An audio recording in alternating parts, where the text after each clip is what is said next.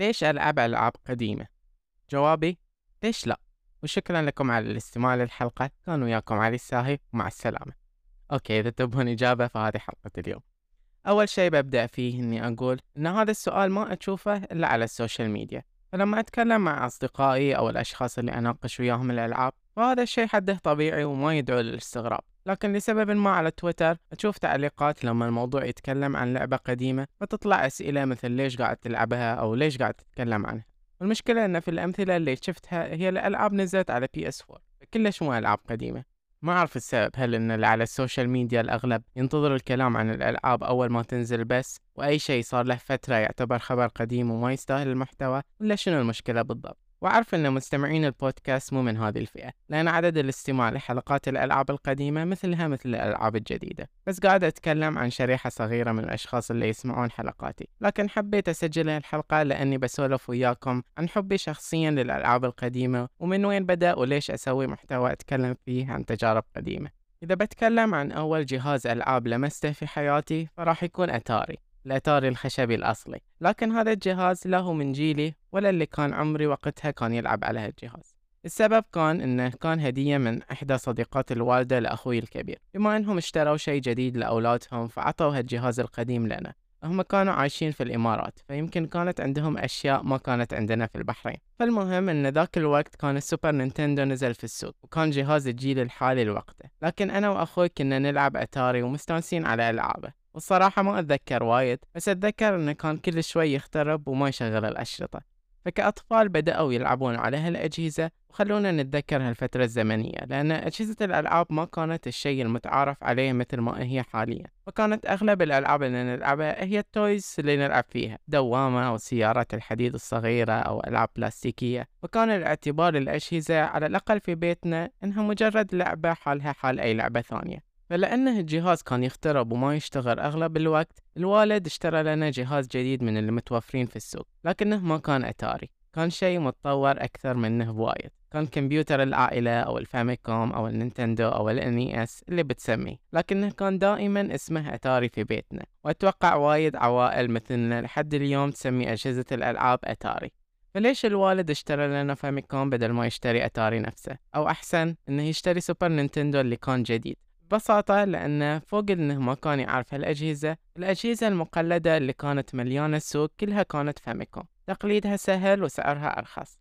فعن مبدأ بدون أي شيء ثاني فأنا مثل وايد منكم. كانت تجاربي الأولى مع الألعاب ويا جهاز مو في جيله. ففي ناس أول جهاز لهم كان PS2 وكانوا يلعبونه لما PS4 كان في السوق. فشي وايد طبيعي. لكن هذا ما يفسر ليش أحب الألعاب القديمة لأن حتى مع أني بدأت ويا ألعاب أتاري إلا أني ما أحب ألعبه ولا أبي أرجع ألعبها يعني بشغل لعبة منها عشان أسترجع ذكريات بس ما أبي فعليا ألعبها. بعكس الفاميكوم اللي لليوم أكتشف فيها ألعاب جديدة ما كنت لعبتها وما عندي مشكلة نهائيا أني ألعبها. هني بنكمل القصة للجهاز اللي بعده. طبعا مثل ما قلت إن بيتنا كان نينتندو لكن بيت خالتي كان بيت سيجا. والسيجا ميجا درايف مثل حال الفاميكوم كان سهل تقليده ومفلت في السوق ويا ألعابه التقليد. لكن لحد اليوم في شيء غريب عندنا في البحرين. اللي كان بيتهم في مدينة عيسى والمناطق القريبة منها كان عندهم سيجا لكن في المدن الثانية كان عندهم نينتندو. على الأقل بالنسبة للطفل في ذيك الفترة هذا كان اللي لاحظته. ما أعرف أحد من مدينة عيسى كان جهازه الرئيسي نينتندو. فإذا أنت تسمع الحلقة وكنت ساكن في مدينة عيسى وعندك نينتندو بكلمني. المهم إن تجربتي ويا سيجا كانت قليلة وايد لأن طبعا إذا بتزور بيت أحد فولدهم أو بنتهم قاعدين يلعبون الجهاز وما في أمل تحصل فرصة أن تلعب فكنت تشوفهم يلعبون بس. وفعليا الجهاز اللي بعده بالنسبة لي كان بلاي ستيشن الوالد جابه لي هدية لما كنت في المستشفى ولحين أتذكر القصة. وهي هالجهاز كانت نقلة كبيرة في الألعاب صعب إنك توصفها. نوعية الألعاب اللي كنت أخذها للجهاز كانت مشابهة للي كنت ألعبها على فاميكوم. وكانت عندي وايد ألعاب من ديزني. وهني أقدر أقول أن حبي للألعاب القديمة بدأ. لأن في نفس الفترة اللي كنت ألعب فيها طرزان أو علاء الدين على بلاي ستيشن 1 كنت أتذكر أن The Jungle Book وعلاء الدين و Chip 'n Dale اللي على فاميكوم كانوا أحلى بالرغم من أن ألعاب بلاي ستيشن 1 متطورة أكثر. فكنت بين الفترة والثانية أجيب الكيس اللي فيه الفاميكوم ويا الألعاب حق داخل البيت وأشغله عشان ألعب بدل ما أجيب بلاي ستيشن طبعا كان في تلفزيون واحد في البيت وهو أساسا حق الحلقات والأخبار. فوقت اللعب كلش محدود وهذا قبل ما يشترون لي تلفزيون صغير ألعب عليه. فكنت أختار أني أضيع هالوقت ويا ألعاب قديمة بدل من الشيء الجديد اللي كان عندي. وهذا الشيء استمر ويا حتى بعد ما نزل PS 2 فكنت أرجع أشغل الفاميكوم. مو لأني ما كنت أحب ألعب PS 2 بس أكثر إني حاليا أبي تجربة الألعاب اللي أكررها أكثر من مرة وبالنسبة لي حالها حال أي لعبة جديدة. ففي الفترة اللي انتشر فيها ال 3D وصار الطبيعي في الألعاب أنا ما كنت من الأشخاص اللي كانوا يطالعون رسومات البكسل وأقول عنهم قديمين ورديئين بالمقارنة. كنت أنظر لهم نفس نظرة الألعاب الجديدة وأركز على التجارب نفسها. وحتى مع إبهار تطور ال 3D على PS2 مقارنة PS1 ما صار عندي هالشعور بالاختلاف. المهم سالفة التشيس اللي فيه الفاميكوم هذه صارت معروفة داخل البيت. كل ما كنت أجيبه يقولون علي رجع للأشياء القديمة. لأني كنت أسويها مو بس ويا الألعاب حتى ويا المجلات وكان عندي دفتر طوابع وعملات. هذه الأشياء كلها كنت أجيبها دفعة واحدة. وليش كان الجهاز في تشيس؟ ما أعرف لا تسألوني كان تشيس بلاستيك كبير ويكفي الجهاز ويا الأشرطة فكنا نخليه فيه. وهذا الجهاز مع أغلب باقي أجهزتي للحين موجود عندي وبصوره لكم بحطه على تويتر إذا تبون تشوفونه. فباختصار إن السبب اللي ألعب فيه الألعاب القديمة لأني ما أشوفها كألعاب قديمة بل أشوفها أكثر كتجارب ما جربتها أو إني جربتها وأحب أعيدها. فما في فرق عندي إذا هاللعبة نزلت في 87 أو 2009 أو في 2023 كلها ألعاب أقدر أجربها اليوم. وحاليا عندي سبب إضافي إني أقدر أشارككم تجاربي ويا هالألعاب لحلقات البودكاست بعد ما أجربها.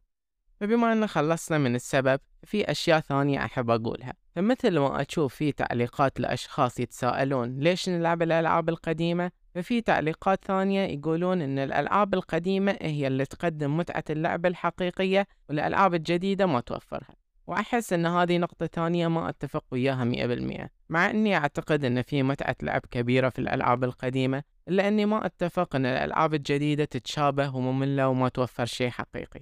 ففي ألعاب جديدة بأفكار مميزة ومختلفة لكن يعتمد أنت وين تطالع وين تبحث عن هالتجارب. فصح أن الألعاب الكبيرة اللي ميزانياتها بالملايين تكون تقدم محتوى كبير بالعدد على حساب التميز والأفكار الفريدة لكنها في أنظمتها تقدم أشياء حلوة وتدمج أفكار ألعاب وايد كانت فردية في الأجيال القديمة لكن في تجربة واحدة حاليا.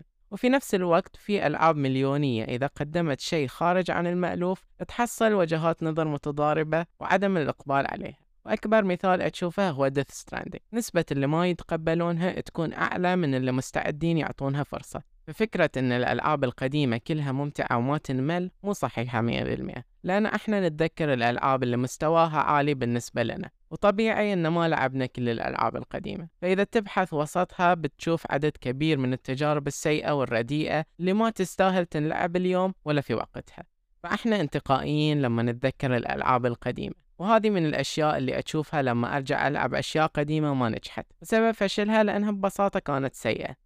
وفي نقطة ثانية بخصوص الألعاب القديمة إنها كانت سهل تنقبل من عامة اللاعبين إذا كانت تقدم فكرة واحدة لكن للأفضل أو للأسوأ سوق الألعاب ضخم حاليا وعامة اللاعبين ما بيتقبلون لعبة بنظام واحد بس. فإذا أخذنا لعبة مثل كريزي تاكسي صح إنها لعبة أركيد وفيها فكرة واحدة إنك تشيل زبائن وتوصلهم لمكان معين وكلها على نفس الخارطة وفي نفس الأماكن ونفس الحوارات ولا هي procedurally generated ولا خرابيط. فصح إن نستمتع وإحنا نلعبها لأن المتعة تجي من إتقان الطريق وإنهائها بوقت سريع. لكن لو حاليا نزلت لعبة بهذه الفكرة وما فيها شيء أكثر ما بتنقبل من عامة اللاعبين. وليش أقول Crazy Taxi تحديدا؟ لأن نزلت لعبة اسمها Taxi Chaos وأنا من محبين Crazy Taxi ولعبت هاللعبة الجديدة اللي هي بالضبط تشبهها لكن فقدت المتعة بسرعة مع أني ما أمانع الألعاب اللي بأفكار واحدة ومستعد أني أرجع ألعب Crazy Taxi وأكررها بدون ملل. فأحيانا تعلقنا يكون مع ألعاب معينة بالتحديد بدل من فكرة اللعبة أو نظامها.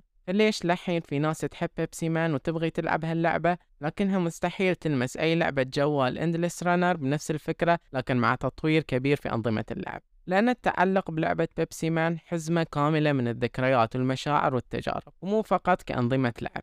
وعلى طاري Pepsiman قبل أكثر من سنتين كتبت مقال ترفيهي أتخيل فيه طريقة إرجاع لعبة Pepsiman للجيل الحالي وأحط لكم الرابط في الوصف عشان تقرأونه.